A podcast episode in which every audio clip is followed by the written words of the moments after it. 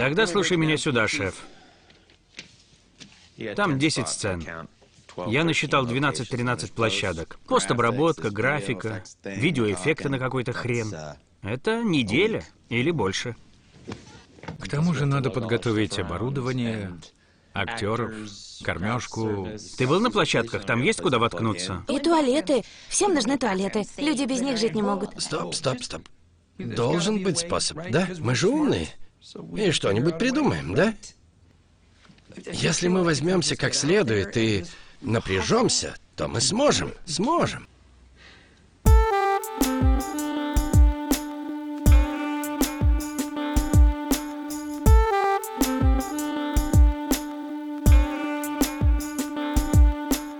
Э, Друзья, всем привет, с вами подкаст «Крысиное товарищество», 21 ого-го, ничего себе выпуск. Э, И он с гостем, с вами Леша и Дамир, и сегодня с нами Антон Бурмага. Э, Правильно ударение поставил? Эм, да. Ну, такое ощущение, что ты немножко двойное ударение, бурмага. А, Ну да, я, я не знал, как правильно, и... И решил сделать два, чтобы не ошибиться. Да, и, и подстраховался, поставил два ударения в одной фамилии. Э, извините, мошенники звонят. Хорошо, можешь с ним поговорить. Давайте попробуем. Мне кажется, они не ответят. Слушаю. А, она с правой стороны в багажнике, а, в этой в нише такой, которая под э, под полом что ли. Я бы так мошенникам бы не доверял сходу. Не-не-не, в маленькой справа. В, в маленькой справа, и там этот, э, как его...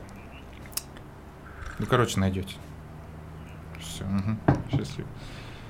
Черт, это были не мошенники. Я, я именно поэтому беру трубку, потому что у меня машина в, э, в сервисе. Че, давай еще разок. Конечно. Да нет, мне кажется, вообще отлично было так живенько. Э, Антон оператор э, художественного, я так понимаю, кино или просто оператор? Просто оператор, который любит искусство. А еще я хотел э, добавить, что Антон один из э, единственный меценат нашего подкаста в Меценат? какой-то веке. Ну да, потому что мы до недавних пор почти полностью писались на его оборудование. А сейчас уже у нас часть оборудования куплена, но все равно. А я просто не знал, Без видимо, него. значение слова меценат.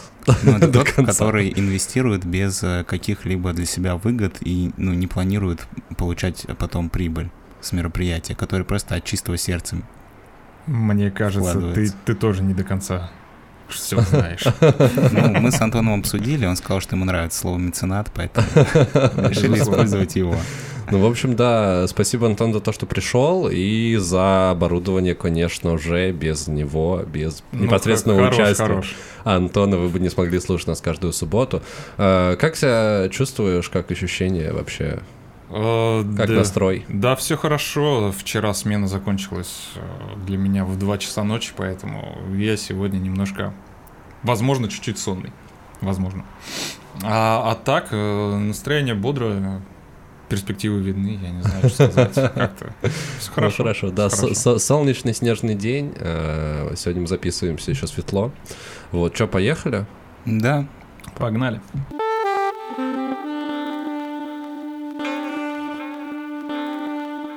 Антон, ты а, своим призванием по жизни выбрал а, операторское искусство. А, нет. Нет? Ну, я имею в виду в данный момент. Не то, что А, типа с самого начала. ну- Ну, сейчас ты как бы, это твоя основная деятельность. Но сейчас да, да. Ну, э, типа основной заработок. давай я немножко сорву покровы. А, Да, расскажи просто, как вообще ты к этому пришел, какие... Ну, не знаю. Ну смотри, э, ну ты, естественно, об этом знаешь, а все остальные еще не знают. Я дипломированный актер. То есть у меня высшее образование актерское. Ой, прикольно. А что за вуз, что за школа? А, Это Алтайская академия. Сейчас я правильно назову. Это Алтайская государственная академия культуры и искусств, Ага. которая была столько, я не знаю, она была академией, то есть ее повысили от института до академии, я не знаю, лет на, на 5 на 6. Академия это высший чем институт, я просто Да. не, не Вот. знал. А потом, как мы выпустились, там, я не знаю, через пару лет она опять скатилась, да. Вовремя. Не, ну я... Стоп, стоп, стоп, я не, ни в коем случае, я это хочу отметить, я ни в коем случае не, не отношусь к своей альма-матер вот так как-то, знаешь, пренебрежительно, ни в коем случае. Это, наоборот, я очень благодарен а, всем с, с педагогам, которые нас учили. А, и они научили нас нечто большему, чем какие-то там, знаешь, знания. Вот какие-то такие. А, они, опять же, вот Николай Дмитриевич это наш художественный руководитель, а, который просто взял и вложил в, наш, в наши души частичку, частичку себя, как бы это банальность вот не, не звучало. Вот, поэтому я ни в коем случае не имею даже никакого морального права брать и а, говорить о своей альма-матер как-то в пренебрежительном ключе. Наоборот, только э, уважение и только почитание. Вот так. И вот э, это вы, естественно, возьмете и вырежете, а теперь я расскажу. Да нет, очень круто, вообще, я, я кайфую. Очень а, интересно. А теперь, да, а теперь э, как оказалось так, что я решил э, заниматься операторской работой. А на самом деле э, изображение меня всегда привлекало, и мне было интересно брать и создавать что-то вот хоп, какая-то некая красота или как-то развлечь как, как бы людей, да. Я начал снимать э, короткие ролики э, в тот самый момент, когда э, стали доступны вот, знаете, вот мыльницы. Ага. И в этих мыльницах появились, э, появилась цифромыльница, естественно, цифромыльница. Ага. Э, появилась функция видеозаписи. Естественно, там было, я не знаю, разрешение 320 на 240, кажется. Там типа вообще, того. ну там, я не знаю. Там еще можно было эффекты накладывать разные. Ну, я еще не дошел тогда до такого продвинутого уровня мыльницы. У меня была совсем базовая. И вот, э, значит, вот эта возможность снимать какую-то движущуюся картинку, запечатлеть момент и потом что самое главное взять это все склеить, как-то подложить музычку, и потом ребятам своим показать, опять же, в институте, потому что первые мои опыты это были съемки, ну, реально таких, ну, господи, почему там делали прикалывались в институте, а потом я это под бодрую музычку хоп клеил, как раз вот эффектики как раз те самые накладывал. И потом показывал ребятам, и каждый раз это типа было вау, это круто, это, это вот ощущение было типа нифига себе, это, это, это мы. Вот. И вот этот интерес, он у меня был, Э, в какой-то вот, как, вот осознанный интерес, по крайней мере, я вот почувствовал как раз во время учебы еще в институте. И потом, э, вот на нашу свадьбу с, э, с моей женой, как это неудивительно, вот, она также училась, ну, ладно, любовную историю это долго рассказывать, мы просто с ней знаем теперь уже друг друга больше, чем, чем кого бы то ни было, наверное. Ну, кроме родителей, естественно. Вот. А, и э, когда мы женились, нет, стоп, давайте я правильно скажу, а, на, на торжество нашей свадьбы а, мы, значит, тоже сделали клип, сняли, причем я его делал такой в формате стоп-моушена, Uh-huh. Мы там еще чулки на голову надели, мы э, имитировали ограбление банка, надели чулки на голову, зашли в э, э, вот этот как правильно сказать, киосок с банкоматом, который прямо около Сбербанка был. Uh-huh. Мы там, нас, значит, брат снимал, а мы такие типа, забежали туда, хоп, такие, потом выбежали с фейковым чемоданом денег, такие, а, все, мы там все отлично.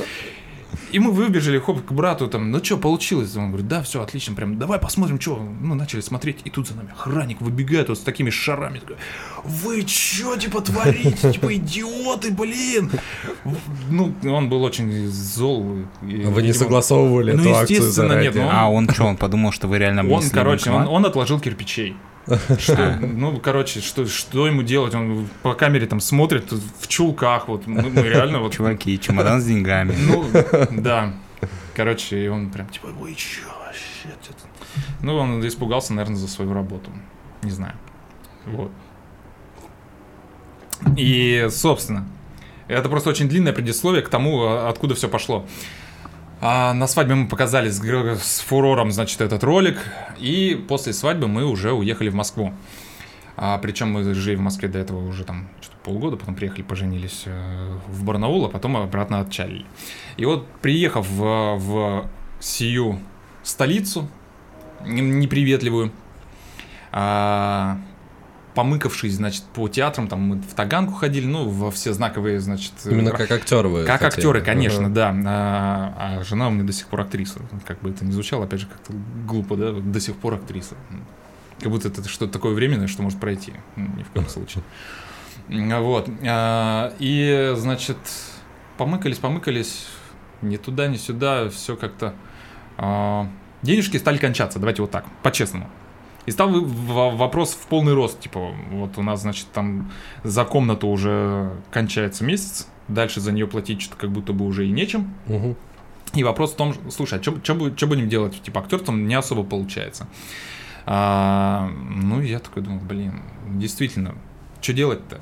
А, начал шерстить все эти, тогда еще газеты были, реально газеты, и там, ну, грузчик, там всякие разносчик вот этих, а, я там тоже пробовал там книги вот эти вот, надо было разносить, книги вот эти подарочные и типа втюхивать, продавать там в три дорого там uh-huh. э, по этим надо было попытаться проникнуть на территорию какого-нибудь завода или там какого-нибудь бизнес-центра, и вот, типа, ходить вот там всех, всем долбиться, и, типа, хотите книжечку, вот это все. Ну и, короче, кроме вот такой работы ничего не было нормального. И вот тут я такой думаю, блин, ну слушай, я вот с актерским образованием реально не хочу таскать ничего. Ну реально, ну как бы я не, на, ну, не для этого учился. И в какой-то из э, очередных раундов э, того, чем бы мне заниматься, я вспомнил разговор как раз со своим отцом. А, как раз перед э, тем, как уехать в Москву, он как раз мне так как-то очень доверительно сказал, что слушай, блин, классный у вас ролик, ты знаешь, ты, ты мог вообще этим зарабатывать. И на тот момент я на него посмотрел полными неверия глазами, типа, говорю, ну, пап, ну, ну, что ну, ну, ну, кому, кому это будет вот, нужно и интересно, вот кроме, кроме меня, вот вообще. Ну, э, я так скептично к этому очень отнесся, и так посмеялся, ну ладно, пап, да, хорошо, да, наверное, наверное, да. И все. И тут вот эта мысль мне как-то всплыла, и я такой, блин, слушай, это правда. Вот из всего вот этого многообразия, чем бы я мог заниматься, я бы, уж по крайней мере, деньги хотел бы получать вот за это. И, собственно, достаточно быстро каким-то образом нашел, опять же, в этой газете, что вот, значит, требуется там, оператор-монтажер что-то такое. Ну, окей, откликнулся. Естественно, я, естественно, приврал насчет своего опыта. Ну, а, ну ты, по, ты по факту, ты, вот твой опыт заканчивался на этапе монтирования и съемки видео свадебного. Или Нет, ты там еще я свадьбы... Ну, смотри, ну, ролик мы сняли, ну, говорю, ну, такой игровой. Мы там, говорю, не, ну к тому, что вот на, на, на момент устраивания да, да, вот да, это да, место да. ты еще что-то снимал до нет. этого? А, нет, нет, вот. нет, ничего, сер... ничего серьезного. Такие, ну прям вот э, скетчи там, типа там минутные, там полутораминутные, такая всякая ну, там, нарезочки, не угу. более того. Вот опыта как такового не было. И вот пришел, мне там дали большую камеру, ну, на тот момент она мне казалась большой, конечно. А вот мини-DV, там, это Сонька 2100 была, вот. И типа, ну вот, ты, ты же умеешь, ну иди. Снимай. Иди. Ну да, это, это было настолько как-то в русском не могу подобрать слово, в английском есть, а, а в русском, честно Скажи на английском. To be terrified. Вот это вот terrified. Не вспомню. Ну ладно, захвачен был я этой камерой, типа, нифига себе. Ну и, собственно, все, и начал снимать свадьбы. Потом, э, и причем располагалась эта студия на киностудии Горького. То есть у меня был а, пропуск на, на значит, на территорию киностудии Горького. Где было написано прям? Киностудия Горького. Круто, да, так? Я так все, у меня тут пропуск. И как-то, ну, я почему-то никогда этим не воспользовался в какой-то в такой мере, что вот. Вот. И а, после этого там у нас, кроме свадебных, были небольшие такие рекламные, ну, такие совсем такие дешевенькие, простенькие съемки. А потом я по, после этого, после того, как у меня уже, наверное, родилась уже первая дочь, это уже 10 лет назад, а, я ушел работать на телек, поработал на таком телеканале «Доверие», потом после него я ушел на РЕН-ТВ, монтировал... Э, Видосы про пришельцев? Не, ну да, да, да, да, да, совершенно верно. Это были «Тайны мира» с Анной Чапман. Вот я там поработал. А после этого уже совсем уже ушел на фриланс и, собственно, там съемки, монтаж, все это меня поглотило и переживало и уже выплюнуло, мне кажется. Слушай, у меня вопрос еще. А ты работаешь как э, э, режиссер-оператор или только как оператор? Ну, смотри, вот когда я снимаю всякое... Короче, как режиссер-оператор. Вот uh-huh. так. Но есть же, есть же а, проекты, в которых ты работаешь как оператор или работаешь как оператор-постановщик. Не, просто было, б- было интересно поговорить, насколько тебе клево вообще работать в связке с режиссером. И, ну, то есть понятно, что все люди разные. И даже вот по опыту общения с Кирой, ну, типа, не со всеми режиссерами тебе комфортно. А, потому что одну и ту же историю вы можете видеть по-разному, и ты как оператор хочешь показать определенным образом, а режиссер говорит, типа, нет, все говно, ну, будем делать так и так. А, ну, то есть, насколько тебе комфортно работать в каких-то жестких условиях, когда вы с режиссером находите общий язык?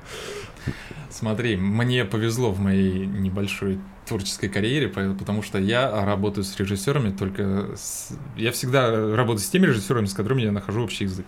Ага. И даже те, ну не знаю, нет у меня режиссеров, с которыми я не смог его найти. И поэтому э, вот таких жестких условий, которые ты сейчас обрисовал, у меня их нет. Поэтому uh-huh. э, мы всегда находим, э, мы всегда находим, комп... это не компромисс, нет, неправильно, мы всегда д- можем договориться и найти правильный в тот момент, э, правильное в тот момент решение, э, которое позволит э, решить те задачи, которые стоят перед нами как, опять же, перед оператором, как режиссером. Поэтому, э, ну, нет вот такого, что, не знаю, там, э, ужасный режиссер пришел, тыкает тебе, вот, разверни камеру, снимай, вот это козел. А ты такой, блин, не буду я так снимать, так снимать, такой, дилетанты. Ну и, по, и пошло и поехало. Это не творческий процесс, это не интересно и не продуктивно, Блин, ну Зачем прикольно, что делать? у тебя, получается, есть возможность как-то выбирать и, и находить людей, с которыми тебе комфортно работать. Ну, ты знаешь, э, я немножко про, прорекламирую, опять же, то место, где я работаю, это наш э, YouTube-канал ТОК. А вот, э, там не то, что ты прям берешь и выбираешь. Есть смена, пошел. Ну вот, все. Слушай, YouTube канал ТОК, я где-то натыкался, мне кажется. Возможно. Кажется, где-то что-то видел такое. Ну вот, опять же, ты не сидишь такой, как барин, вот с этим я буду работать, а вот с этим я не буду А, работать. так слушай, подожди, документалку уже я сегодня смотрел про камин это, это оно, да? Да. Вот, да, я видел, да. клевая штука. Ну, оператор-постановщик там, типа я. Да, я, я просто, видимо, там, не, не помню, были титры, не были, может, я там не до конца чуть досмотрел, да, точняк, вот где ты видел, клево, красиво, чувак с фиолетовыми волосами сидит, рассказывает про то, что он гей. Ну, в общем, да. У нас такой контент э, интересный, неоднозначный. Ну, в любом случае, еще раз говорю, что не выбираю я, это на самом деле, возможно, ну, просто Режиссер как... выбирает меня. Ну, типа, а, а, особенности личности такие, что тебе в целом комфортно, ты можешь находить общий язык. Да. Это прикольно. Uh, слушай, у меня есть вопрос, он больше про тебя, чем про твою деятельность. Uh, просто очень интересно, что ты вообще начал с актерства. И не думал ли ты к этому возвращаться каким-либо образом или как-то двигаться в эту сторону? Или тебя уже поглотила операторская операторское болото. Назовем это так. И к актерству ты не хочешь. А, это вопрос актерских амбиций, вот давай вот так вот, невоплощенных актерских амбиций. А, ты знаешь, я сейчас тебе скажу правильно. Случаются моменты, э, когда мне кажется, что мог бы я еще чего-нибудь сыграть, но их очень мало. А, и все свое актерское мастерство я демонстрирую дома для своих родных. А, это супер юморительно. Это просто... Они валяются просто с надорванными животами. Это просто постоянно происходит. Вот. Поэтому я, наверное, восполняю вот этот э, запрос на актерство вот дома дома вот, невозможно меня застать в каком-то, знаешь, в вменяемом состоянии, типа, не-не-не, я про другое вменяемое состояние, что, типа, это, это Антон, типа, вот, который, эм, не знаю, там, такой какой-то думающий и прочее. Не, я дома веселю всех, и поэтому... Блин, ну это очень круто, вообще. А, Классно, это мне нравится. Так. А, что тебе больше всего в этом нравится? Вопрос такой достаточно банальный, но мне кажется, каждый человек, работающий в той или иной сфере, может отвечать абсолютно по-разному, поэтому я его задаю. Ну, то есть тебе нравится ловить моменты, тебе нравится придумывать, когда мир сказал миры, и как-то, ну, решать, что человек увидит на экране. И, вот что для тебя самое важное и самое прикольное, что тебя драйвит э, и дает возможность этим заниматься, идет желание? Я тебя понял. А, ну, как я уже сказал, э, это, конечно же, свет.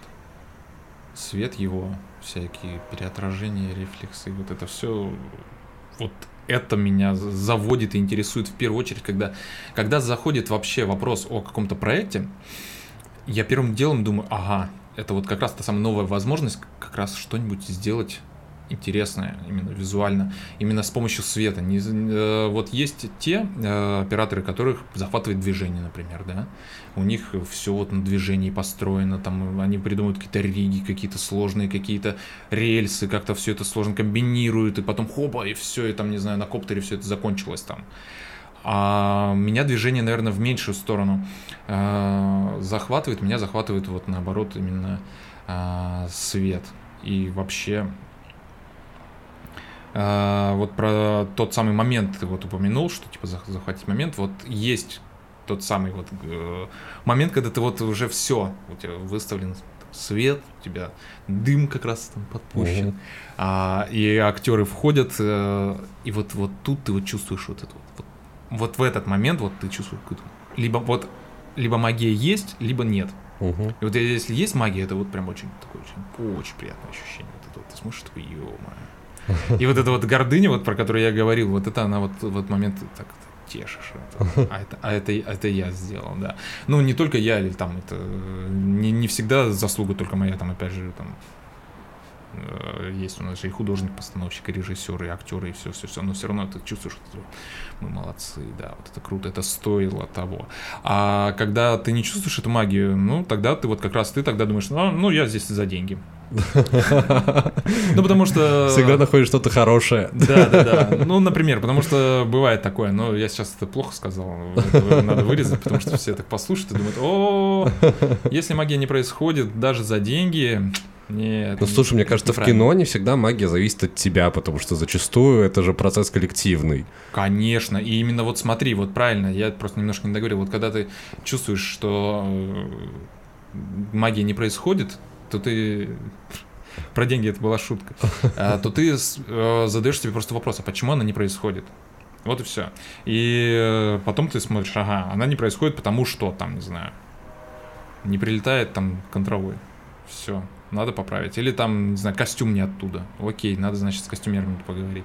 Ты смотришь, магия не происходит, и делаешь что-то, чтобы магия происходила. Вот берешь, допиливаешь, дожимаешь, и все тогда и вот тогда, а вот тогда вдвойне большой кайф, тогда ты, ты чувствуешь, что ты справился вот все-таки вот еще, все-таки дожал, не спустил, молодец.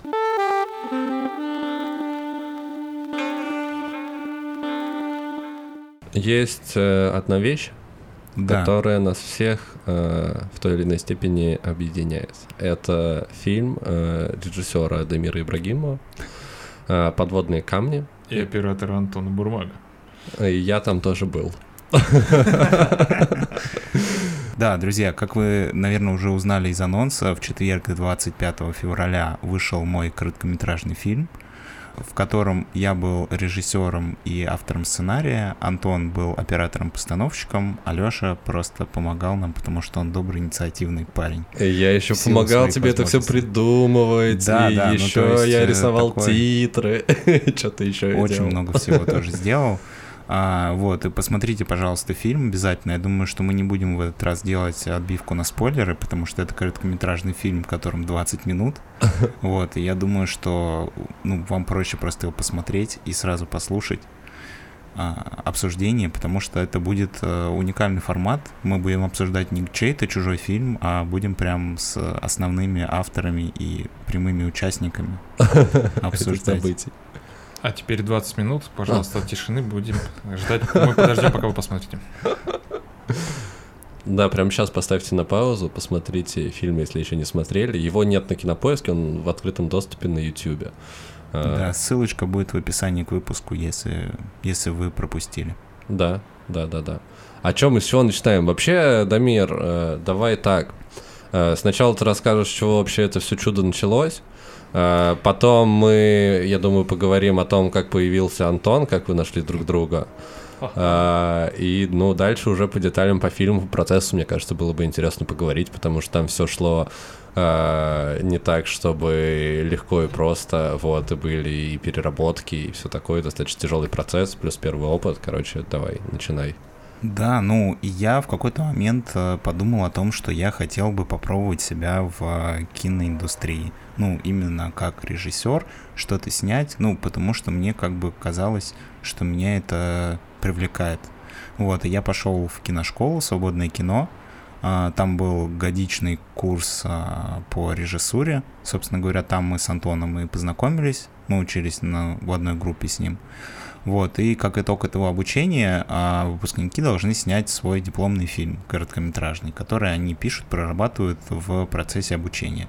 И как бы можно было, конечно, его не снимать, но ты уже потратил столько времени и столько сил, и думаешь, что такой момент отступать глупо. Ну, то есть у тебя вот. не было персонального челленджа, чтобы снять этот фильм. Ты не, такой, не, ну, ну придется. Понимаешь, просто это все не очень просто, потому что когда я закончил а, обучение, да, я в какой-то момент понял, что тот сценарий, который у меня есть, не реализуем в коротком метре. И мне потом еще полгода я после окончания обучения его переписывал. Потому что когда ты только начинаешь снимать э, что-то, тебе кажется, что а это можно же так легко и просто взять и сделать, там же совсем немного минут. Но когда ты начинаешь прорабатывать э, сцены более детально, ты понимаешь, что каждая сцена — это короткометражный фильм, и ты написал, типа, нифига не короткометражный фильм. И приходится это как-то все сжимать и еще попытаться соблюсти мысль, которую ты изначально хотел туда заложить, хотя мне кажется, что я уже к концу, к концу последней смены уже сам не знал, как, как, какая, даже не к концу последней смены, а к, к концу написания сценария, я уже сам был не уверен, какую мысль я хотел туда заложить, потому что ну, у меня тяжелая была история с сценарием. Я просто в какой-то момент понял, что если я сейчас не начну его, типа, снимать, то я его не сниму никогда, буду просто всю жизнь писать идеальный сценарий 20-минутного фильма. Вот, поэтому пришлось э, взять себя в руки и все-таки вот этот решающий шаг сделать. В принципе, ну, нам, я оцениваю это как позитивный опыт и ну, да, там есть какие-то недоработки, но это для первого раза, я считаю, вполне достойная работа. И Антон, конечно, красавчик. Он прям был моим а, самым близким, а, как это называется правильно? Товарищ. Товарищем, да, по фильму, потому что тоже я с ним много обсуждал, и мы с ним прям и сценарий вместе, ну, не то, что вместе написали, да, но он тоже много что вложил, много что подсказал в эту историю. И как бы как оператор мы с ним самые близкие контакты именно по работе были вот именно с ним. Да. Ага. То есть э, на момент, э, получается, я у вас двоих теперь беру интервью по фильму. Давай, да. Э, ну, то есть, по сути, вы познакомились в киношколе, и ты знал, что Антон снимает, и ты его просто пригласил как, типа, знакомого, который может помочь тебе снять. Давай так. Дамир самую главную вещь не сказал. На самом деле он так как-то очень, очень осторожно отзывается о своем фильме, о своей задумке, на самом деле а, он забыл, как бы так-то вскользь упомянуть, что он занял как бы второе место на питчинге на выпускном. Своей истории. Да, со своей историей. Эм, на мой взгляд, это очень немаловажный факт, потому что опять же, в процессе работы, работы над, э, и над своей историей, потому что я учился на том же самом Да, это курсе. тоже снимал. Я не снимал, я работал над историей. Вот. А я тоже как бы понял, что это не, не так уж и просто. А, а Дамир смог найти, и, во-первых, и тему, и идею, э, такие, э, которые касаются всех нас. Э, и он смог это а, облечь... Нет, неправильно. Обернуть нет. Короче, он нашел классную форму, чтобы все это донести до зрителя на мой взгляд, опять же. И он смог заинтересовать этим не только меня, но также заинтересовал и э, наших преподавателей, и жюри, которое э, было у нас на питчинге, поэтому он, мне кажется, слишком осторожно отзывается о своем произведении. Так вот, э, он занял второе место, и тут был, стало, стало уже понятно, что у него на самом деле обратной, обратной дороги нет, что снимать надо. Вот как-то так, это дополнение операторское. Ну да, спасибо за дополнение. Просто нет э, более страшного критика, чем ты сам своей работы, поэтому я стараюсь, а, так сказать. Ну, это, кстати, всегда так, мне кажется. По крайней мере, всегда ты что-то делаешь, делаешь, делаешь, а потом такой, блин, какое-то говно получается, постоянно какое-то говно получается. А все такие, да нет, все Не, ну на самом деле, просто когда ты смотришь, ну, со стороны на какую-то работу, да, ты не знаешь, как там ну, было. ты ее посредственно воспринимаешь, такой, ну, да. ну, и вот здесь хорошо, здесь не очень хорошо. Ну, в общем-то, нормально. А когда ты делал сам, ты знаешь, типа, все ошибки, которые были, и как надо было сделать, чтобы получилось еще лучше. И из-за этого, как бы, это, наверное, психологически как-то на тебя давит, что ты как будто бы сам все эти ошибки совершил. Ну, по сути, как бы так и есть. Давайте немножко расскажем про фильм, потом перейдем к обсуждению как бы идеи, которую туда хотел сложить, и в итоге, короче, да, об этом обо всем поговорим. Э, сам фильм, мне кажется, недостаточно нетипичного жанра для России, но мне в голову не приходят, типа, антиутопии э, которые у нас сняты. Ну, в смысле, по сути истории. Жанр-то там, наверное, триллер, скорее. Как вы сами его характеризуете? Ну, фантастика, драма. Триллер. Триллер, не знаю. Ну, три, там, ты бы назвал этот если, жанр триллером? Если бы мы сцены все досняли, которые там были изначально, то, возможно, получился бы и триллер. Ну, слушай, э, я скажу, что э, есть там триллер, конечно. Конечно, есть. Э, триллер — это то, что тебя захватывает. Это, вот это ощущение, thrill. Да, поэтому у нас абсолютно есть там эти моменты, и, конечно, можно можно. В общем, да, история рассказывает о закрытом городе. Э, мы изначально вообще не понимаем, что там происходит, но э, есть герой Михаил. Нет, Михаил это зовут актера, а героя зовут Алексей. Алексей, да. Мне кажется, сейчас все запутаются. Давайте одиночные имена использовать. Э, в общем, да, есть главный герой, которого зовут Алексей. Он э, давно живет в этом городе и пытается оттуда выбраться э, тем или иным образом.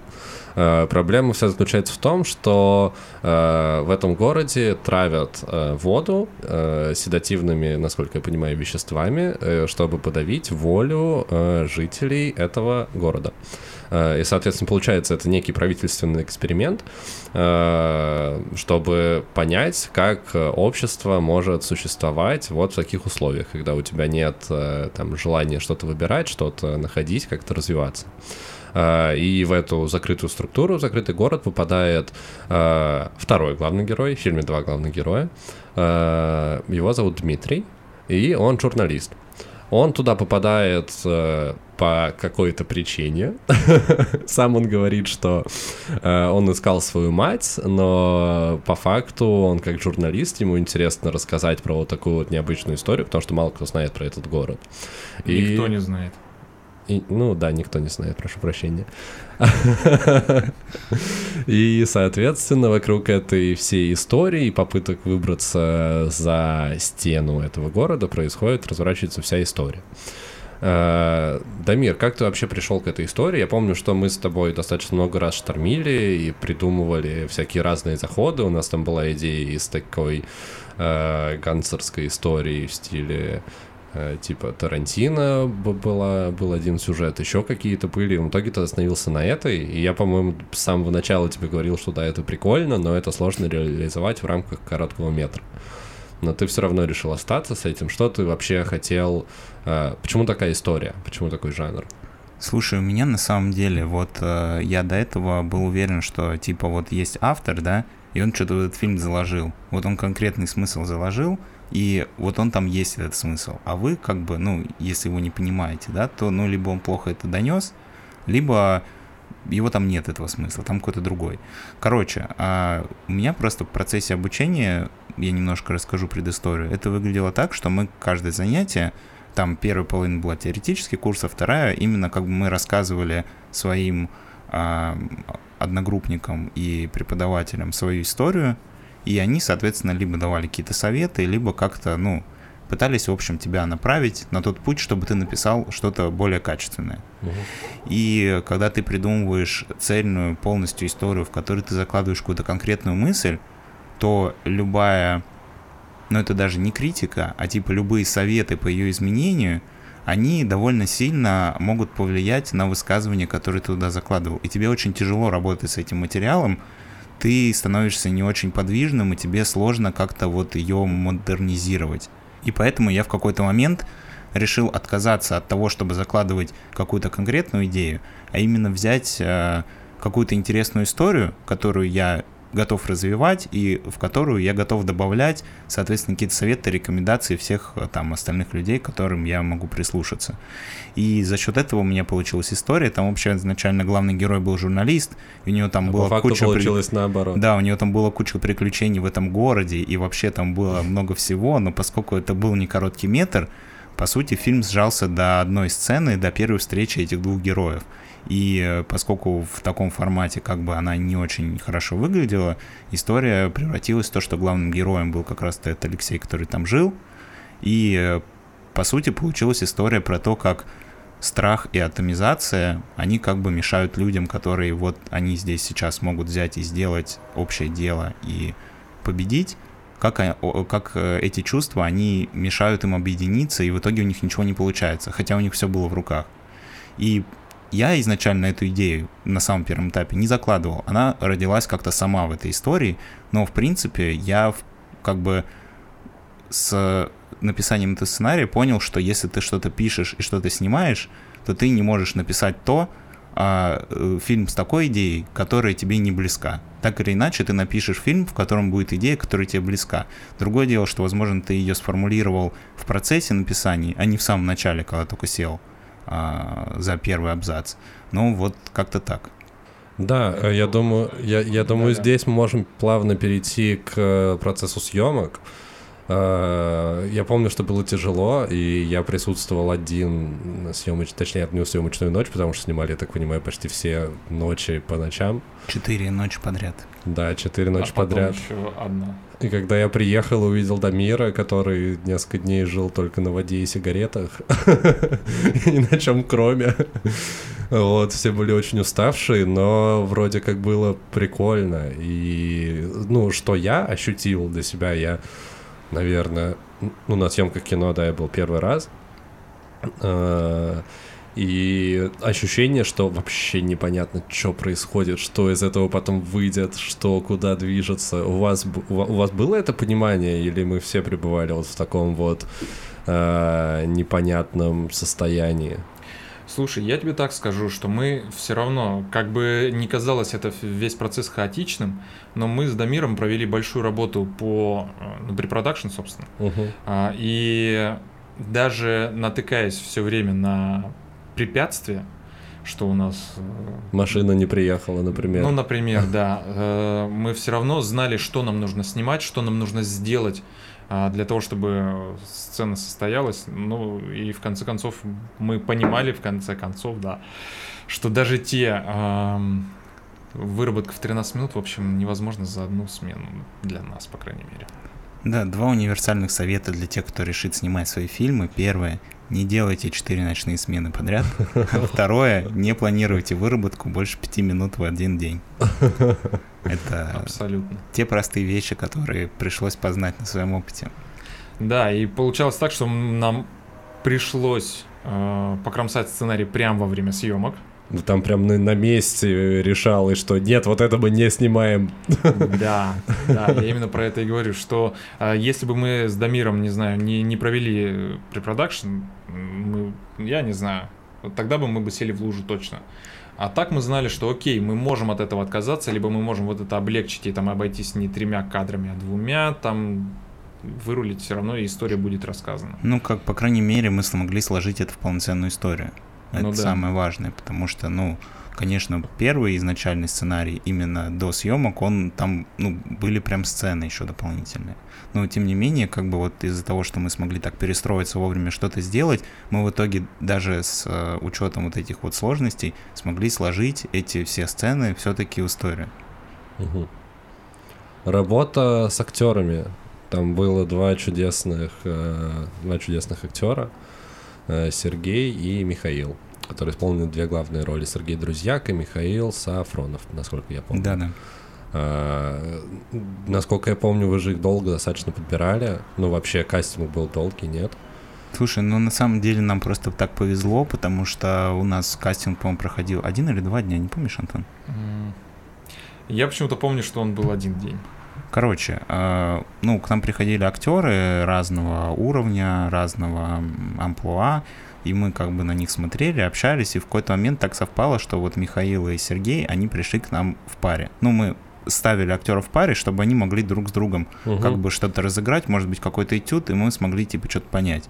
И получилось, что они зашли в паре, и они так клево просто друг с другом взаимодействовали, что мы такие, блин, ну, были, конечно, хорошие ребята, но у них прям есть, типа, какая-то связь Тандем друг с другом, да, и мы как бы сразу решили, что мы их берем, плюс оба, как бы, а, актеры, они, ну, большие, с большим были опытом, и, ну, одни из самых опытных, кто был вот на нашем кастинге. Да там... чего уж там самый опытный. Ну да, ну то есть на, насчет некоторых ребят были сомнения, но вот именно за счет того, что они так в связке типа сработали круто. Они решили, пришли что... именно вместе на кастинг, как, как да, вдвоем, они, ну, или вы их поставили вместе? Нет, они так совпало, что они попали, пришли к тому времени, ну там приходили ребята, мы их, конечно, по времени записывали, но они немножко сдвигались. Угу. И так совпало, что они зашли вместе, ну как бы Сергей а, на роль а, Дмитрия был, угу. а Михаил, Михаил на роль Алексея. И как бы они как раз вот в тандеме типа начали работать, и это было прям клево. То, что касается работы с актерами, не знаю, я изначально пытался как-то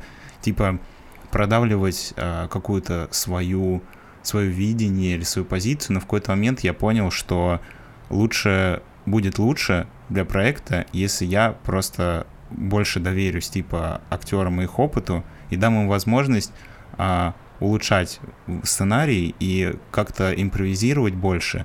И в итоге я не ошибся, потому что самые скучные кусочки фильма — это те кусочки, где они прям сценарий говорили, который написал.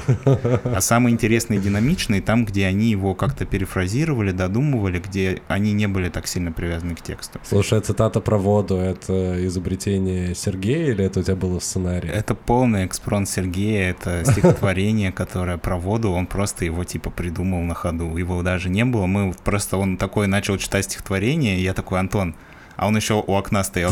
Снимай, короче. И потом в итоге это вошло, это прям добавило. Ну, это здорово. прикольно, это запоминающееся. Думаю, там, по-моему, начинается, прям уже сцена в доме начинается с, вот с этого. После ну, про практически там, да. А, смею заметить, что это все-таки автор-то не Сережа. Это стихотворение Даниила а, Хармса. Да, да ну, стихотворение, ну, я, да, я, я имею в виду автор идеи того, да. чтобы это оказалось в фильме. Это безусловно. Мне кажется, что мы так вот э, довольно долго все обсуждали на серьезных щах, а на самом деле там было очень много веселых историй, которые, мне кажется, как раз все и ждут.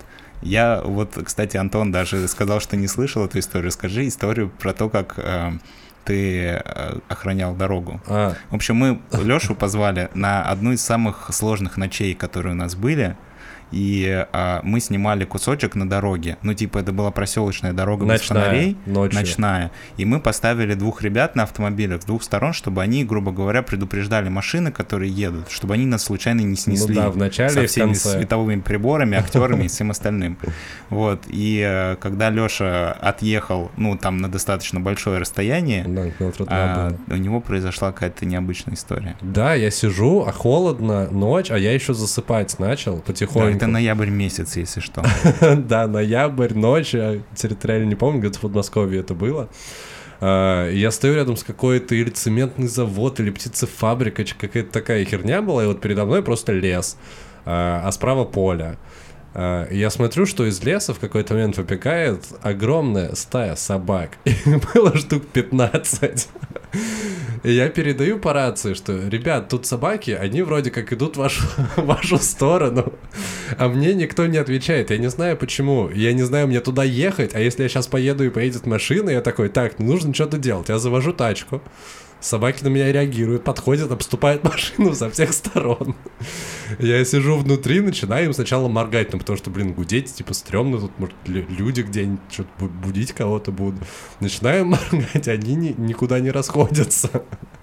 Просто обступили меня со всех сторон. Я завожусь. Начинаю потихоньку ехать. Они, короче, параллельно пытаюсь передать, что, типа, ребят, собаки, тут куча собак, я не знаю, опасны они или нет. Мне все еще никто не отвечает. Но в итоге я их там кое-как отогнал. Ну, типа, я просто начал медленно ехать, вот, и фарить им, вот. И они куда-то постояли, постояли, потом свалили. Но было странно. А чувак, который стоял с другой стороны дороги, он, по-моему, вообще заснул. Ты не думал, что тебе не отвечали, потому что эта собака уже их всех растерзала? Нет, я об этом не подумал, потому что я такой, типа, блин, что мне делать? И главное, выглядываю в окно, они прям всю машину обступили со всех сторон. Очень странно было. Дамир, еще есть история, как ты чуть не улетел в кювет на машине. Да, потому что я, ну, опять же, почему не нужно делать четыре ночные смены подряд? А мы отсняли первые два дня, и я как бы отвозил э, ребят э, в город.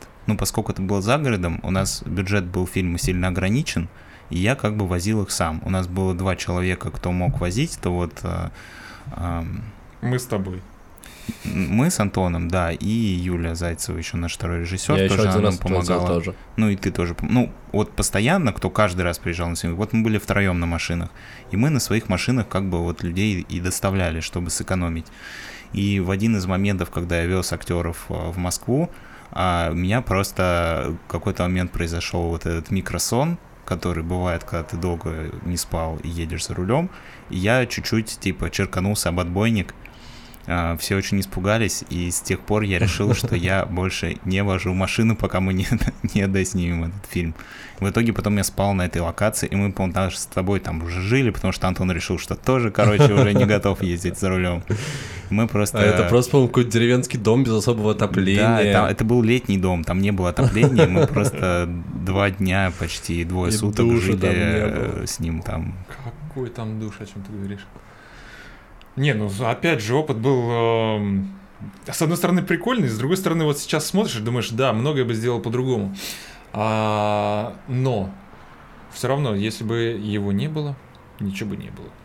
ну, на самом деле, как бы я за вот эти четыре ночи съемки получил намного больше полезного опыта как режиссер, чем за год обучения при всем уважении к киношколе, там нам все хорошо показывали, объясняли и давали ценные советы, но тем не менее, вот если ты сам не сделал, не попробовал, ты как бы, ну, это такой невероятный опыт, который невозможно получить, там хоть 10 лет можешь учиться каждый день, но его как бы невозможно взять от какого-то другого места, только попробовав самому. Сто процентов. Еще с локацией очень повезло, локация была клевая. Ну, я вот про дом только говорю. Э, вот тут, а вот тут мнения разошлись. Да, Оля бы с тобой не согласилась. Да. Это наш художник-постановщик, если кому Вот, кстати, к вопросу о взаимоотношениях. Вот то же самое. А, вот Оля, когда увидела то, на что пал наш выбор, она сказала, ну, ребят, ну это же... Ну, почему? Она нам скидывала суперские локации. Вот на самом деле, если бы мы послушали э, ее, в какой-то момент. А, просто у нас не было, на самом деле, у нас то просто не было бюджетов на те локации, которые Оля нашла.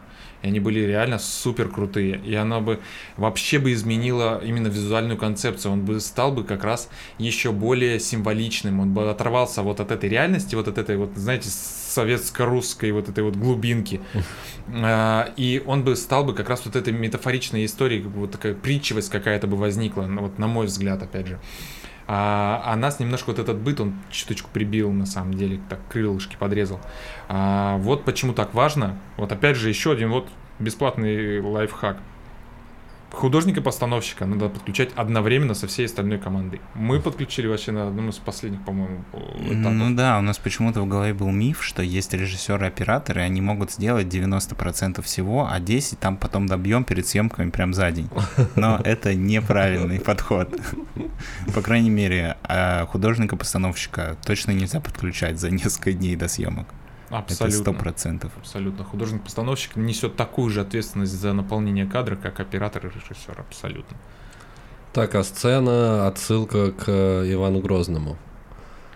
Слушай, Мало кто ее заметил. Да, слушай, мне, мне кажется, кажется, мне, что мне кажется, все заметили. На самом деле нет, довольно Она достаточно очевидная. Обращали внимание. И даже там, по-моему, мне задав... как каком-то из фестивалей мне даже задавали вопрос, типа, да, что, фильм типа, был есть отсылка, я такой, ну, как бы, очевидно же. Очевидно же. А, на самом деле, деле а, это даже скорее придумал Антон, мне кажется. Мы тогда с ним а, обсуждали в очередной раз сценарий, где-то сидели, и он такой, а давай, короче, это все сделаем, типа вот как отцы и дети, и, и вот будет типа, смотри, знаешь же картину, типа Иван Грозный убивает собственного сына, А я такой, чё, Антон, Кеца и дети, это какой-то пафос ненужный, зачем? В итоге, короче, я с этим какое-то время пожил и решил, что действительно это добавляет, и мы это сделали. На самом деле достаточно а, маленьким количеством ресурсов смогли сделать достаточно интересный, а, как это, отсылка называется, да? Ну да, достаточно люди. интересную Амаш. отсылку, которая, ну, добавляет всегда, когда есть в фильме какие-то отсылки на что-то, на какие-то великие а, произведения искусства. Ну и плюс это добавляет истории тем Да, и людям, которые не как понял, бы что это отец и теме, сын. да, и она раскрывает при этом историю, а не просто отсылка ради отсылки, то это всегда добавляет. Давайте не забывать еще о том, что, ладно, локация обычной дачи подмосковной, возможно, кому-то покажется, ну, окей, не самой завораживающей, но одна из локаций у нас была просто супер бомбическая и за, за сколько, наверное, за бесплатно, да? За, да. За договор, в общем. Это был московский пивзавод. Это просто, я вам скажу, это просто супер. Мы а, пока, собственно, location scouting ом занимались, я сделал кучу крутых фоток. А, там локаций не на один короткий метр. Если бы они разрешили, ну, как бы их территории воспользоваться, там, ну, ладно, это я сейчас просто ересь скажу, но такое ощущение, что можно без художника-постановщика вообще мочить. Так все и начинается. Не, ну на самом деле, правда, у них прям локации супер. А еще а, они отдали нам, ну не отдали, дали нам в пользование локация, которая должна была быть их клубом или что это? Слушай, там у них сложная история, это у них как зона отдыха, вот, и они, э, ну, эту зону отдыха обустраивал какой-то известный дизайнер. У них там до этого был то ли какой-то музей, то ли какой-то вот такой, ну, представительный холл, потом они его переделали как бы в такую комнату отдыха, но при этом а, стилистически осталось, но это действительно делал какой-то талантливый мировой дизайнер, это пространство. Ну, в Ну и общем, сам завод как бы выглядит, это, по-моему, один из самых, или самый современный завод в э, России пивной, он в 2008 году только был открыт, там полностью немецкое оборудование, и как бы, ну, в общем, такое прям место прорывное. ну, Ну, в общем-то, реально. если вы задумывались, где была снята первая сцена, это все московский пивоваренный завод. Я по большей части отдал световую схему на откуп Антону и как бы доверился его опыту, как бы сам я особо не, не влезал в то, что типа давай отсюда, оттуда, потому что я не особо в этом разбирался. И по большей части, ну, мне кажется, достаточно большая творческая свобода у тебя была в этом фильме по свету. И, ну, расскажи вообще, как э, ты придумал какую-то изначально концепцию, и потом ее пытался провести красной линией через весь фильм, или ты для каждой сцены придумывал что-то свое, или... Смотри, ну, у нас была изначальная идея, что нам надо разграничить два пространства. Пространство внешнего мира и пространство внутреннего. Внутренний — это дом Алексея, а, в котором такое его убежище, в котором должен быть намек на уют, на утраченный уют. Потому что у нас было все-таки в фильме, что а, у него была жена, но потом с ней случилась ужасная трагедия. А, вот, и то есть намеки должны были остаться, то есть хотя бы какая-то теплая гамма, теплый свет, э, лампы у нас должны быть прям в кадре, ну, обычные бытовые. А, и сам дом вот этот должен был нести а- ощущение вот какого-то, ну, по-другому не, не могу выразить реально утраченного уюта. Вот он вро- вроде теп, теплый, но текстуры какие-то вот все равно пожухлые. Эм, уже какое-то время назад это все прошло, чтобы это было видно. И здесь э, у нас был, конечно же, не забываем ограничение по бюджету. То есть мы не могли такие прийти в рентал и такие, так, мы берем тут сейчас половину вашего оборудования и, и, и- и- дольщиков нам еще в, в придачу. Вот, поэтому э, мы обошлись тем, что взяли в аренду один большой источник света. Это, по-моему, была апутюрка 300 и софтбокс к ней. Все, остальное у нас было уже световые светодиодные панели, э, небольшой мой приборчик френелевский.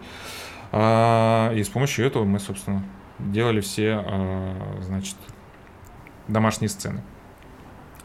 А если мы быстренько, там у нас э, внутри дома было три, кажется, локации, и тоже там должен был быть разный свет. Четыре локации, потому что вот этот, как его правильно называть, э, тайник. Тайник, вот это четвертая локация. И везде должен был быть тоже разный свет. А, В его тайном как-то на чердаке тоже должен быть свой э, свет, как будто бы от ночника, вот как будто вот эта летучая мышь, вот этот, э, как его правильно, фонарь, вот как будто он у нас с ним ходит, вот э, было, было, было принято решение, что на чердаке это будет э, этот основной источник света, а на в этом в тайнике у нас якобы вот этот фонарик основной источник света, совсем как будто в темноте там все происходит. А, а в двух комнатах, которые жилые, вот у нас как раз такой утраченный уют. А, значит, это что касается внутреннего мира. А внешний мир — это мир как раз холодный, контрастный, Э, выбрали цвета красный и синий, что это он опасный и холодный мир э, внешний, э, который у нас МПК в этой роли был, да? Там еще была история с перекличкой, там же были тени такие решетчатые, вот, на улице, и потом они переходили в дом. Вы, вы помните, или, или я только запомнил эту штуку? Нет, все, все правильно ты говоришь, все правильно ты говоришь. А, ну да, мы старались, как, как конечно, чтобы а, вот эта связь, чтобы это были не разные все-таки у нас миры, а все-таки некое взаимопроникновение, да, все правильно ты говоришь про, про мне тени, кажется, про мне текстуры. Кажется, там это просто совпало, что вот эта вот текстура появляется в доме Алексея в момент, когда туда попадает э, Дмитрий. Там такая задумка была, насколько, насколько я помню. Нет? Слушай, там задумка, я уже на самом деле сейчас вот слушаю, и я все вспоминаю, что действительно мы это все обсуждали, но уже как бы прошло с момента съемки два года, потому что фильм еще там ездил по фестивалю, мы не могли его выпустить в общий доступ. И я уже на самом деле немножко подзабыл, какая там была Тамира, задумка, вот как, если как, честно. Как ты к выпуску готовился? Но она, очевидно, там была. Совершенно точно. Ты помнишь, что за задумка, но она точно там есть. В общем так, если вы что-то там увидели и вам что-то показалось, так оно и есть, так и задумывалось. А, в общем, да, и мой последний вопрос, когда будет еще, Дамир, вы продолжаете работу в этом, в эту сторону? Сценарии пишутся, где фильмы новые? Слушай, я на самом деле очень хочу, но тут вопрос в том, что это достаточно большая работа, за которую нужно прям взяться и начать ее делать, а когда у тебя нет, э, как бы, ты сам себе руководитель и сам исполнитель, то очень сложно. К нашему разговору про да, про да. лень. Ну и плюс, конечно же, это все некоммерческое кино, которое, ну, достаточно дорогое удовольствие, честно скажу. И если вам кажется, что, а, Фильм же можно снять и за бесплатно, и совсем за маленькие деньги. Как только вы начнете его снимать, вы поймете, что там, где тысяча, там и две, там, где 10, там и 20, а где 20, 100, и 120, и 150, и так далее до бесконечности чем больше у и вас... все равно э, этого будет мало. Да, да, чем больше у вас амбиций, чем больше желаний сделать круто, тем, ну, эти расходы, они будут налипать один на другой, вы не заметите, как ваш а, короткометражный фильм за 10 тысяч рублей превратился в короткометражный фильм за 350. Ну, в общем, да, будет. Будет, э, все будет, конечно. Но не сразу. Не сразу.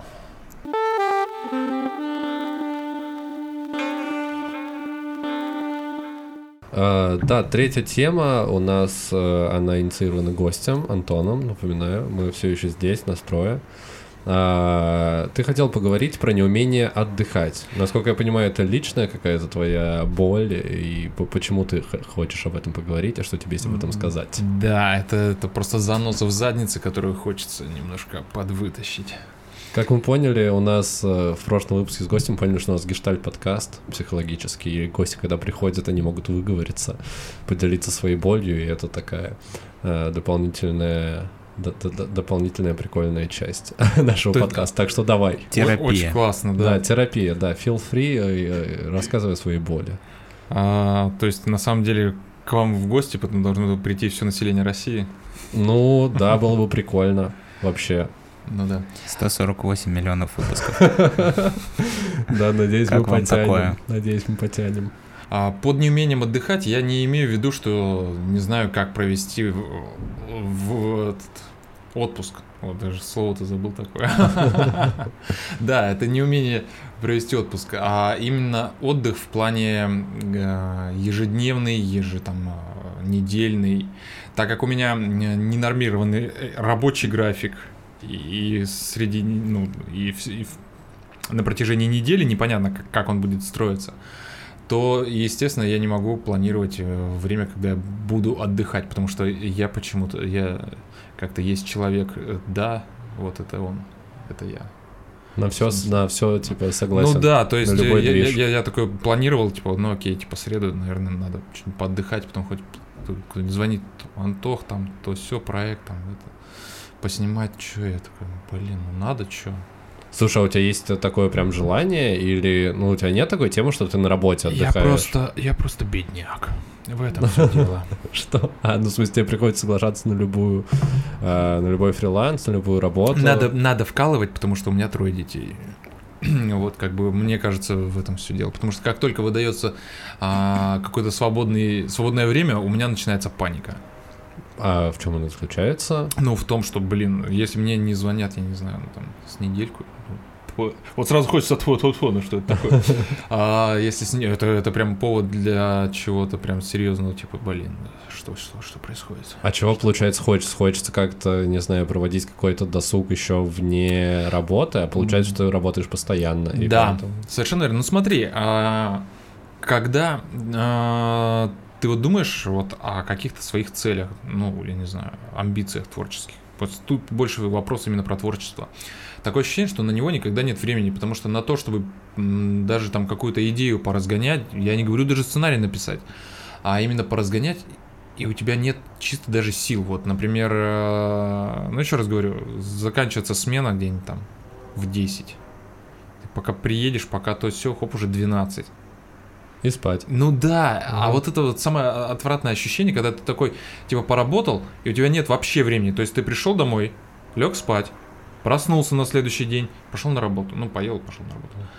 Ну, как бы ты, ты дома находишься, ну, типа, это твоя кровать. Ну, типа, поспал, дальше пошел. Ну, как бы это... Я вот с, с этим ощущением жить не могу, и, э, а, к сожалению, к своему собственному, не, не, не- могу с этим ничего пока придумать, что делать, потому что а, ты когда вот, э, вот в таком усталом состоянии, на самом деле, ну, после смены ты реально вот такой уставший приходишь, говоришь, блин, надо что-то поделать. И вот это вот надо что-то поделать, оно тебя еще больше нагружает, потому что ты и так уже уставший, а ты, а ты чувствуешь, что ты за этот день, грубо говоря, ничего не сделал для того, чтобы приблизиться к своей там цели. Не знаю, там, хотя бы э, написать, говорю еще раз, хотя бы идею вот какую-то вот, вот, чтобы вот, хоп, щелкнуло. И это тебя тоже начинает гнести. И потом ты такой, блин, я так устал, слушай, это ты их мысли устал, это ты, не знаю, там, от сегодняшней работы уже устал. Так, пос- посижу я, типа, пока тут 20 минут в телефончике. И потом спать. Ну, естественно, а потом э, ты уже смотришь, блин, время три ночи. Ну, а завтра вставать, блин, такой, блин. И, что-то, и, и, типа, и ничего не сделал, и время, типа, так бездарно как-то провел. И в то же время, как будто и отдыхать надо, и, и все какой-то вот э, не- недо, недо, недоделанность какая-то, и кругом вот такая вот, такое ощущение. Ну, как-то это не, не прикольно. типа, типа нигде не успел, а вроде Мгм. как и устал. Мгм. Слушай, а ты не пробовал как-то планировать свои выходные? Ну, типа, вот решить, у меня, не знаю, там, каждую среду, например, выходной, к тебе звонят, ты говоришь, ну, у меня другой проект, сорян. Потому что, ну, типа, ты просто себе делаешь, ну, может быть, не каждую среду там, а на этой неделе среда, на следующий четверг, но чтобы у тебя хотя бы один день в неделю был, вот когда ты именно занимаешься своими личными делами, и, может быть, что-то там пишешь, или у тебя настолько паника, что ты останешься без денег, что ты не, не можешь, или... А, есть такое ощущение вот э, того, что легко выпасть из обоймы, знаешь. А, очень сложно сказать нет, потому что есть где-то на подсознанке вот это ощущение, вот, типа, скажешь нет, типа, ну окей, найдем другого, типа.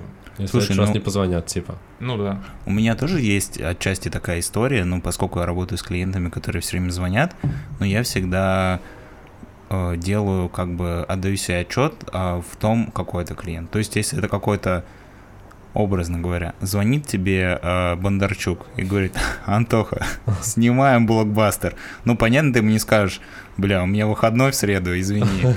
Но когда тебе звонит какая-то, ну, у тебя же все равно не один заказчик, у тебя их много. Ну, кто-то звонит, кто-то не очень крупный, которого, вот, если вдруг он от этого решит э, больше тебе не звонить, ты как бы, ну, не критически потеряешь в своей жизни что-то. А, Видишь ли, все зависит, потому что зачастую звонят э, и новые заказчики, и ты такой, блин, а, что ты никогда не знаешь, с кем ты столкнешься, с кем ты будешь дальше там продолжать работать, а с кем нет. То есть, если можно было так, смотришь на телефон, ага, это, это, это одноразовый. Нет, с одноразовым работать не буду. Uh-huh. А, а этот, значит, на, на месяц у него проектов. Окей, работаем. А если на год, о, тогда пожалуйста. Ну, у тебя Видишь? пока не, не выработалось это ощущение, когда ты можешь заранее как-то, или это невозможно не, ну, сделать? Ну, по-всякому бывает. Просто недели, они неделя на неделю не похожи. Плюсом ко всему, опять же, у нас э, в редакции тоже частенько так тебе спрашивают, а завтра свободен? А. Блин, ну... ну, то есть, поскольку рабочий процесс так построен, что нет никакой э, э, последовательного плана работ, ну, то есть всегда все э, наперекосяк.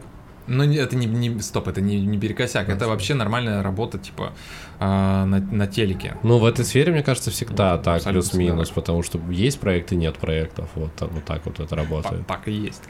Вот, и потом в какой-то момент, короче, вот на этой панике, я сейчас просто продолжу, на этой панике, значит, э, ты такой думаешь, блин, мне там, не знаю, 3-4 дня или сколько-то там, никто, никто не звонит или что-то, никакой новостей, никто uh-huh. никто. И ты, естественно, начинаешь сам искать. Что-то находишь, значит, закидываешь еще там, не знаю, неделю вперед, у тебя уже занята. И тут тебе старые подваливают, такие, блин, слушай, у нас вот тут вот это, а вот тут вот это, и вот там бы еще неплохо было бы. И ты начинаешь все это еще и вдобавок все это вот так вот вжимать, впихивать друг в друга, короче. И вот этот момент самый отвратительный, потому что а, я отдал 10 лет своей жизни монтажу. Я не хочу им заниматься, но приходится. И вот когда ты тоже такой думаешь, ну блин, ну ладно, там типа немного правок вечером, типа я сейчас приду, и там типа за пару часиков я там сейчас сделаю, значит, все правки. И естественно, все идет не так. Естественно, ты вечером, там, не знаю, смена заканчивается позже. Вот самое банальное, вот вчера так было. Вот реально планировали в 9, закончили это около часа. Все. То есть эти три часа, которые я планировал, ну а что, я приду там в 9, там, в 10 дома. Там, что, до 12 поделаю нормально. А тут уже три, три ночи, когда ты ложишься спать, как-то уже совсем другой калинкор. И ты думаешь, ну завтра тогда это придется делать. И, естественно, сегодня с утра сегодня сидел, все это все делал. А, и все это начинает, видишь, сдвигаться, и начинает наслаиваться, и вот этот момент самый, а самый не, губительный. А ты не думал тайм-менеджера какого-нибудь себе взять, нанять, или хотя бы человек, который будет за твои проекты отвечать и распределять нагрузку? Или так не бывает? Ну, жене, например, это поручить. Ей и так хватает. Или старшенькому Ей ребенку сказать, типа, вот, теперь ты отвечаешь за папину нагрузку. время. Это называется таблица Excel. И сюда ты будешь теперь записывать мои Хочешь на выходных погулять в парке, разгрузи папе выходные. Ну, видишь типа ли, разгрузи папе выходные, это, это ладно, когда у тебя действительно можно манипулировать, э, так вот как-то жонглировать. Типа, здесь я, типа, порисовал, тут я по пописал, а тут это. Тут так не работает. У тебя, если есть съемочная смена, ну, ты, она у тебя должна быть в среду, и не может быть она у тебя в воскресенье. Угу. Ну, потому что так оно работает. Ну, слушай, давай попробуем разобраться, что тебя в этом больше всего напрягает. Да меня монтажи, на самом деле, больше всего напрягают. Не-не-не, я не в работе, а скорее в а, а, ну ситуации. Вот, в ситуации, естественно, Что напрягает... ты не можешь проводить смотри, время с семьей или отдыхать. Вот смотри, отдых — это такое большое понятие. А, это то, что дает тебе силы. Ты можешь не обязательно, не знаю, там, плевать в потолок. Но если тебе дает силы, там, не знаю, прогулка в парке, пожалуйста, ну, должно быть время на это. Либо, если у тебя э, есть такая потребность, э, не знаю, там, фотографировать, или есть потребность, там, не знаю, сериалы смотреть, э, окей, на это, ну, просто нужно время. А, а его все время приходится, грубо говоря, выкраивать и вытаскивать откуда-то. А, вот что меня э, раздражает. Ну, тут такая это есть Э, мысль интересная, наткнулся на нее какое-то время назад, я не помню, рассказывал на подкасте об этом или нет, что, ну, то есть вот у тебя есть ощущение, что у тебя есть там в день, в неделю какое-то определенное количество задач, и у тебя как будто по умолчанию э, необходимо сделать это все.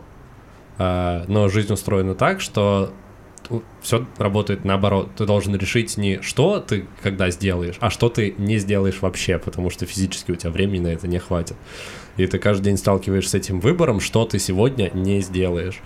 Вот. И это самое тяжелое, но если ты учишься к этому относиться, типа, проще, э, и для себя как-то разграничивать, что да, я понимаю, что я могу взять этот проект и там на нем заработать, или, например, если это не прибыльный проект, а кайфануть, потому что ты поработаешь с новыми людьми, с которыми тебе было интересно поработать, типа того. Вот, ну, типа находить для себя причины отказываться, вот. Ну, либо действительно, ну, в твоем случае, мне кажется, типа, нужно как-то супер жестко э, следить за тайм-менеджментом. Вот когда Мир сказал, что, типа, вот у меня есть день, в который я не работаю, просто принципиально. Как этот? А, сегодня суббота, да? Шаббат. Да. Шаббат. Сегодня я не работаю. Да, отлично принять этот э, иудаизм. Но опять же, я не знаю, просто мне кажется, что в такой работе, как у Антона, вряд ли правильно будет выбирать себе всегда один и тот же день выходным. Ну, потому что проекты, правда, бывают разные. Может быть, у тебя появится какой-то проект, который будет твоим, не знаю, билетом в большое кино, типа, где будут платить большие деньги, а ты такой, ну, знаете, у меня вообще-то выходной. Ну, как бы не очень, э, наверное. Другое дело, я же не знаю, какие у тебя проекты, может быть. Вообще, я тебе их все высылал. Очень, Ты можешь посмотреть. Очень, очень сложно на самом деле научиться говорить нет, потому что я тоже сталкиваюсь иногда с такими вещами. Слушай, у меня на самом деле еще один вопрос есть. А, по поводу того, что тебя бесит, а, мы разобрались во всей этой ситуации, но я тут подумал, а может быть тебе просто так прикольно и комфортно в таком режиме су- существовать? Вот, потому что, например, ну, мы с Дамиром тоже в выпуске про трудоголизм обсуждали, что я, например, стер так грань между работой и э, личной жизнью. То есть на работе я кайфую, я получаю удовольствие от того, что происходит, и по сути я устаю только физически. Ну, то есть психологически я там отдыхаю. Э, и за счет этого так происходит, что типа мне прикольно работать и мне в меньшей степени нужен отдых. Может быть, у тебя похожая история, но ты себя пытаешься обратно убедить. Я понял, о чем ты говоришь. А, но не совсем. Я, конечно, я соглашусь с тем э, заявлением, что я трудоголик. Да, это есть. А, но меня, наверное, знаешь, больше еще вот это ощущение вот само по себе не нравится, когда действительно ты испытываешь панику, потому что у тебя появилось, грубо говоря, время Угу. Вот, то есть, в принципе, э, основной, основная паника вот в чем состоит. Э, опасаешься того, что, блин, у меня появилось время, но для того, для типа для тех задач, которые я себе там планирую, его недостаточно. И что, например, грубо говоря, у меня там появилось пару часов, ты такой думаешь, э, блин, сейчас бы типа фильм бы посмотреть, но ты думаешь, ну, после того, обычно после того, как фильм посмотришь, нужно немножко там типа подумать, там пописать, э, разобрать. То есть, ну, это не два часа, то есть угу. там надо больше. И ты думаешь, блин, я не успею тогда вот это сделать, типа после. И тогда и сразу все. Ну, тогда, наверное, не буду я смотреть, тогда я что-нибудь там, что-нибудь другое поделаю. И, и все. И в итоге все задачи, которые ты сам себе ставишь, они так и остаются невыполненными. Потому угу. что тебе все время кажется, что времени мало. У тебя есть день, например. Ну, не стоит забывать, конечно, я не живу один, чего уж там.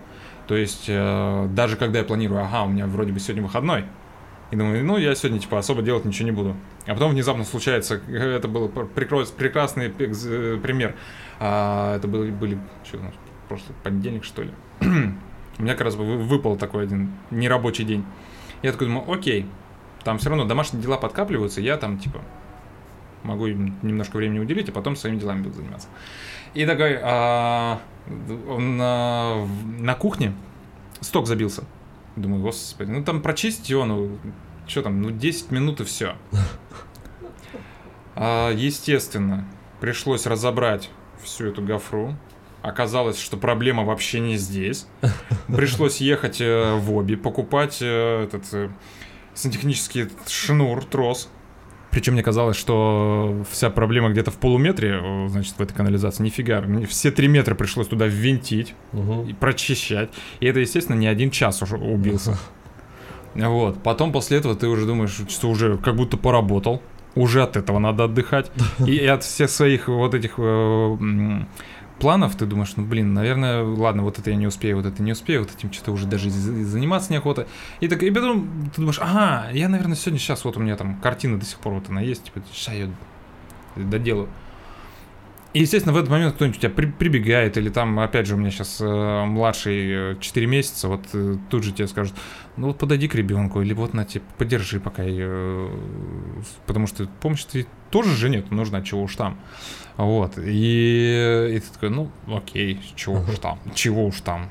Вот и все, и конец, а потом конец дня, и ты такой, блин, я что-то ничего не успел, и что-то и как будто бы и устал. Вот так вот как-то. Ну, слушай, тогда другое решение, может быть, тебе просто... А... Развестись? Нет, наоборот, отпускать эти ситуации. А, ну, то есть ты как будто бы себе искусственно создаешь вот эти вот дела. Нет такого у тебя ну, ощущения? Слушай, Или это желание вот какого-то своего хобби, досуга, который ты сам с собой проводишь? Вот смотри, э, смысл в том, чтобы, еще раз говорю, даже я уже не говорю про то, чтобы взять и сценарий написать. Есть просто желание э, снять свой фильм. Но для того, чтобы э, еще раз говорю, чтобы он был ну, даже на, окей, а, не, ну не просто фильм. Вот, вот сейчас говорю как вот типичный первокурсник, ты прям вот тебя слышу, классно. А, ну окей, снять хорошо простой простой фильм на самом деле простой фильм снять, но э, а, подойти к его созданию все-таки чуть больше с головой, а не как э, э, очередная какая-нибудь плохо слепленная документалка.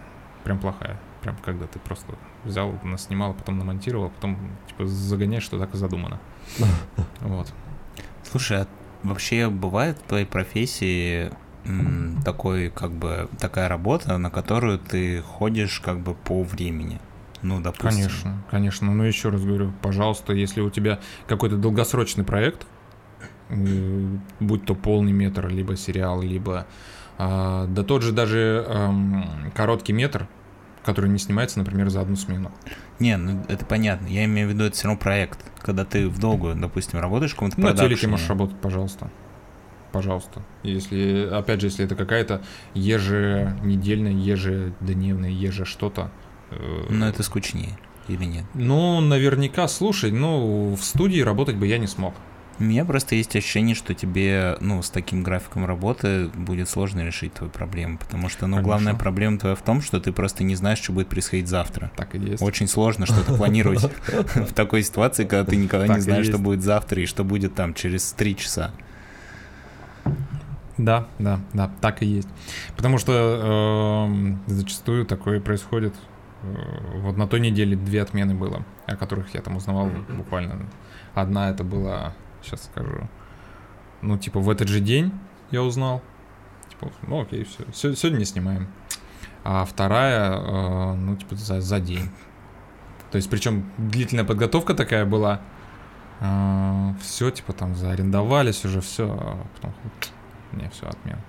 Но это скорее не получается не неумение отдыхать, а невозможность, невозможность по сути, отдыхать. отдыхать, да. Но, ну, короче, да, есть небольшая. Вот, опять же, если взять и немножко отключить какие-то, возможно, амбиции, а возможно, я не знаю, я, я не знаю, почему у меня есть желание снимать кино. Вот я не знаю. Вот кто-то может рассказать, что его там, он увидел там свой первый фильм, и, и вдруг внезапно у него там что-то щелкнуло, и он все понял. У меня такого не было. Я э, длительное время э, просто вот э, ощущал какую-то вот... Я не мог это сформулировать, но ощущал вот это ну, какую-то потребность создавать э, какое-то вот что-то. Ну, мне кажется, тебе просто хочется быть автором. То есть быть не тем, кто кому сказали, вот у нас тут есть там свет да. надо выставить, типа сделай, а когда ты сам типа свою идею типа от да, начала да, да, до конца да, довел. Ну, да. это вполне себе нормальное желание человека. Ну, в общем, да, ты прям правильно сформулировал. Да, мне хочется быть автором, абсолютно верно, да. И поэтому вот как бы и, наверное, основное а, ощущение, что у тебя как будто вот все время не хватает вот этого вот времени, чтобы, блин, ну, типа на что подумать посильнее. На что-то свое получается, да? Да, да, да, да, да. Именно на вот такие штуки. А, а как ты с этим борешься? Или пока никак? Пока у тебя есть а, просто... Смотри, у меня все время есть ощущение вот этого вечного ученика, но это я, я считаю, что это нормально, поэтому я все, все свое время свободное практически посвящаю тому, что а, ищу все эти крупицы информации там про, опять же, про оборудование, про свет, про приборы, в общем, все, что касается операторской а, профессии. Вот. Как-то так. Но, тем не менее, ну, типа, не про режиссуру. Ну, смотри, э, быть автором, оператором, это, ну, это практически то же самое, что быть автором, режиссером. Не, ну у тебя какая... Ну, у меня, не, я вот смотри, я э, одно время, да, я тоже мнил себя режиссером, э, и в какой-то момент у меня, вот как раз это был, это называется момент бифуркации, э, точка бифуркации, вернее, э, когда вот надо вот решить, что. И то есть я задал себе вопросы, получил на них ответы, и я понял, что мне гораздо интереснее быть оператором, нежели режиссером. Тем же вот, например, вот ты задавал вопрос, типа, интересно тебе быть режопером? Нет, мне интереснее работать в команде. Потому что когда я один на один сам с собой, но мне... Во-первых, мне легче с собой договориться, чего уж там. А, во-вторых, а, я такой человек, что я не могу, я вот думаю об кого-то. То есть мне одному очень сложно что-то вот именно на самом деле придумать. Вот когда об кого-то думаю, тогда все хорошо. Ну, типа в команде именно. Да, да, да, угу. да, да. Возможно, вот сейчас ты мне вот это подсказал, возможно, в этом вообще вся проблема. Что мне надо не, не пытаться быть автором один, э, а надо автором вдвоем или втроем, или там в пятером, в десятером. Да, моя мысль заключается в том, что ты сказал, что хочется что-то свое, и я, видимо, не до конца понял, что ты хочешь снять свой фильм как, как, как кто? По своему сценарию, или это какая-то своя личная история, или mm-hmm. ну что, что это должно быть? Ну смотри, а, по крайней мере, наверное, идея хотя бы. Неважно, с кем ее разгонять, неважно. Ты смотри, главное, чтобы была идея. Потом можно спокойно найти режиссера, который тебе интересен, интересен и вместе воплотить. И вообще быть соавторами. Ну, и типа потом... автор идеи. Да, наверное, автор идеи это самое, наверное, основное, чего хочется. Тут просто знаешь, что в чем проблема на самом деле? То, что когда происходит такой творческий процесс какой-то, с, когда ты разгоняешь с кем-то какую-то идею или что-то обсуждаешь, если у вас нет даты съемок, вы можете обсуждать ее всю свою жизнь просто. Ну, потому что, к сожалению, так работает. Невозможно, типа, не, можно обсуждать. Типа, ты так весело проводишь время. Встречаешься с кем-то, вы там что-то обсуждаете, такие обсуждаете. Через месяц встречаетесь, еще обсуждаете. Ну, как бы просто цель какая. Если цель реализовать идею, то, ну, это может, оно и работает какой-то период времени, но если так вот все время делать, а чтобы поставить типа дедлайн съемок, то, соответственно, нужно еще кучу всего проделать, чтобы этот план реализовать. Ты уже опять себя загоняешь жесткие временные рамки, из которых ты как бы...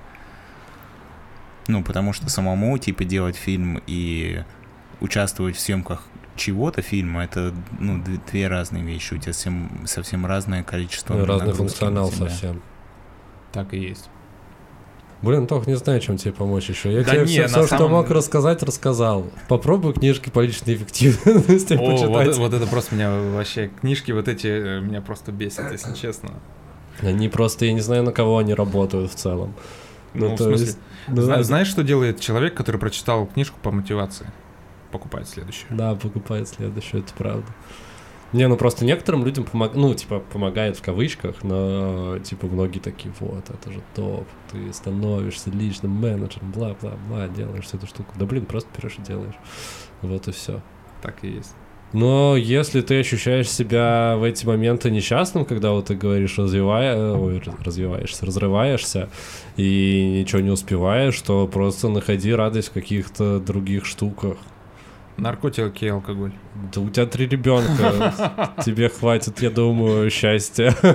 Дальше, да, всю Слушай, жизнь. не знаю, я бы на том месте попробовал бы принципиально запретить себе работать с монтажами. Ну, раз уж такая история. Просто Тут говорить, с тобой... я, типа, не монтирую. Идите в жопу. Я, при всем уважении, давно работаем, очень любим, но нет, никаких монтажей. А у тебя Возможно, именно будет... из-за монтажа происходит, типа, да, в основном ну, в, в этом... Основном, да. Я... А, ну все, тогда вот тебе решили. Возможно, нет, ты немножко решение. потеряешь в деньгах, но это будет твой первый шаг к тому, чтобы стать свободным и счастливым человеком.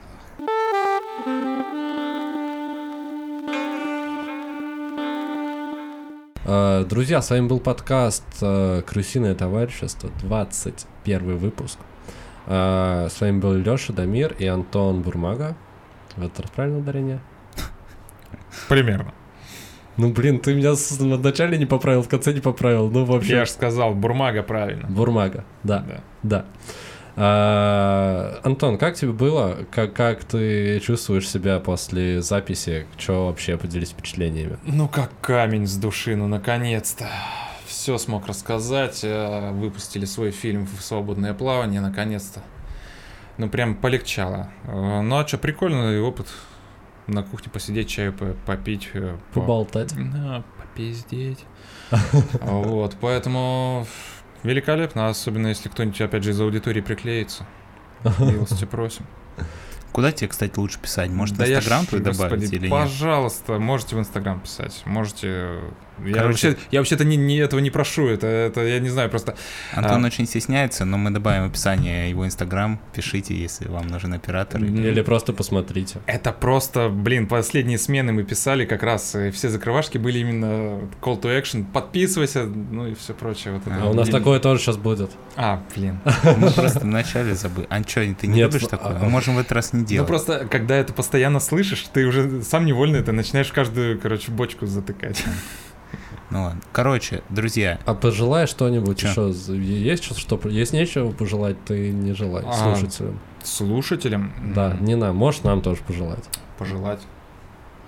Блин, ну слушай, всегда хочется пожелать того, чтобы э, исполнялись желания и мечты.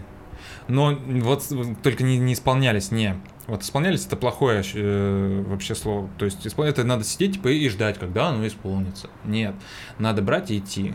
Надо правильно, вот правильно ты говоришь, что нужно наметить путь и двигаться, и тогда, собственно, обрящите. Ну, это, блин, я какую-то библию, библейскую историю ушел. В общем, э, ищите, да и обрящите. Вот так вот вам все. Вот, отлично. И не забывайте подписываться э, на нас везде. На всех. Да, ставить э, Лайки. писать комментарии. Именно. Но самое главное, приходить в наш телеграм-канал, потому что там анонсы свежих выпусков, рецепты э, разной еды, а также советы недели и рекомендации. Уникальная возможность, если не знаете, что посмотреть, заходите в наш телеграм-канал, подписывайтесь. Каждую неделю мы рекомендуем клевые фильмы. И после того, как вы посмотрите, можете его даже послушать в нашем обсуждении. Вот. А на этой неделе вы увидите на канале фоточки именно с этого записи этого подкаста. Ой, мы будем это делать? А можно попробовать? Ну, посмотрим. Они, они уже есть, поэтому раз- разместите. ну да, мы, мы вам потом скажем, где смотреть, у нас или у Антона в Инстаграме. Или где-то еще. Где-то они в любом случае Да. Всплывут. Где, где-то увидите, можно вообще действительно собрать. А можно на, на подложку выпуска пустить слайд-шоу с фотографией. Вот, будет мило и забавно. Да, это будет мило и забавно. А, в общем, да, Антон, спасибо, что пришел. А, с вами были Леша Дамир, Антон. Пока-пока. Да, всем хорошей недели, пока. Увидимся. Услышимся скорее. Мы- Но, мы без видео. но если вы будете смотреть э, мои работы внезапно, то увидимся. чего.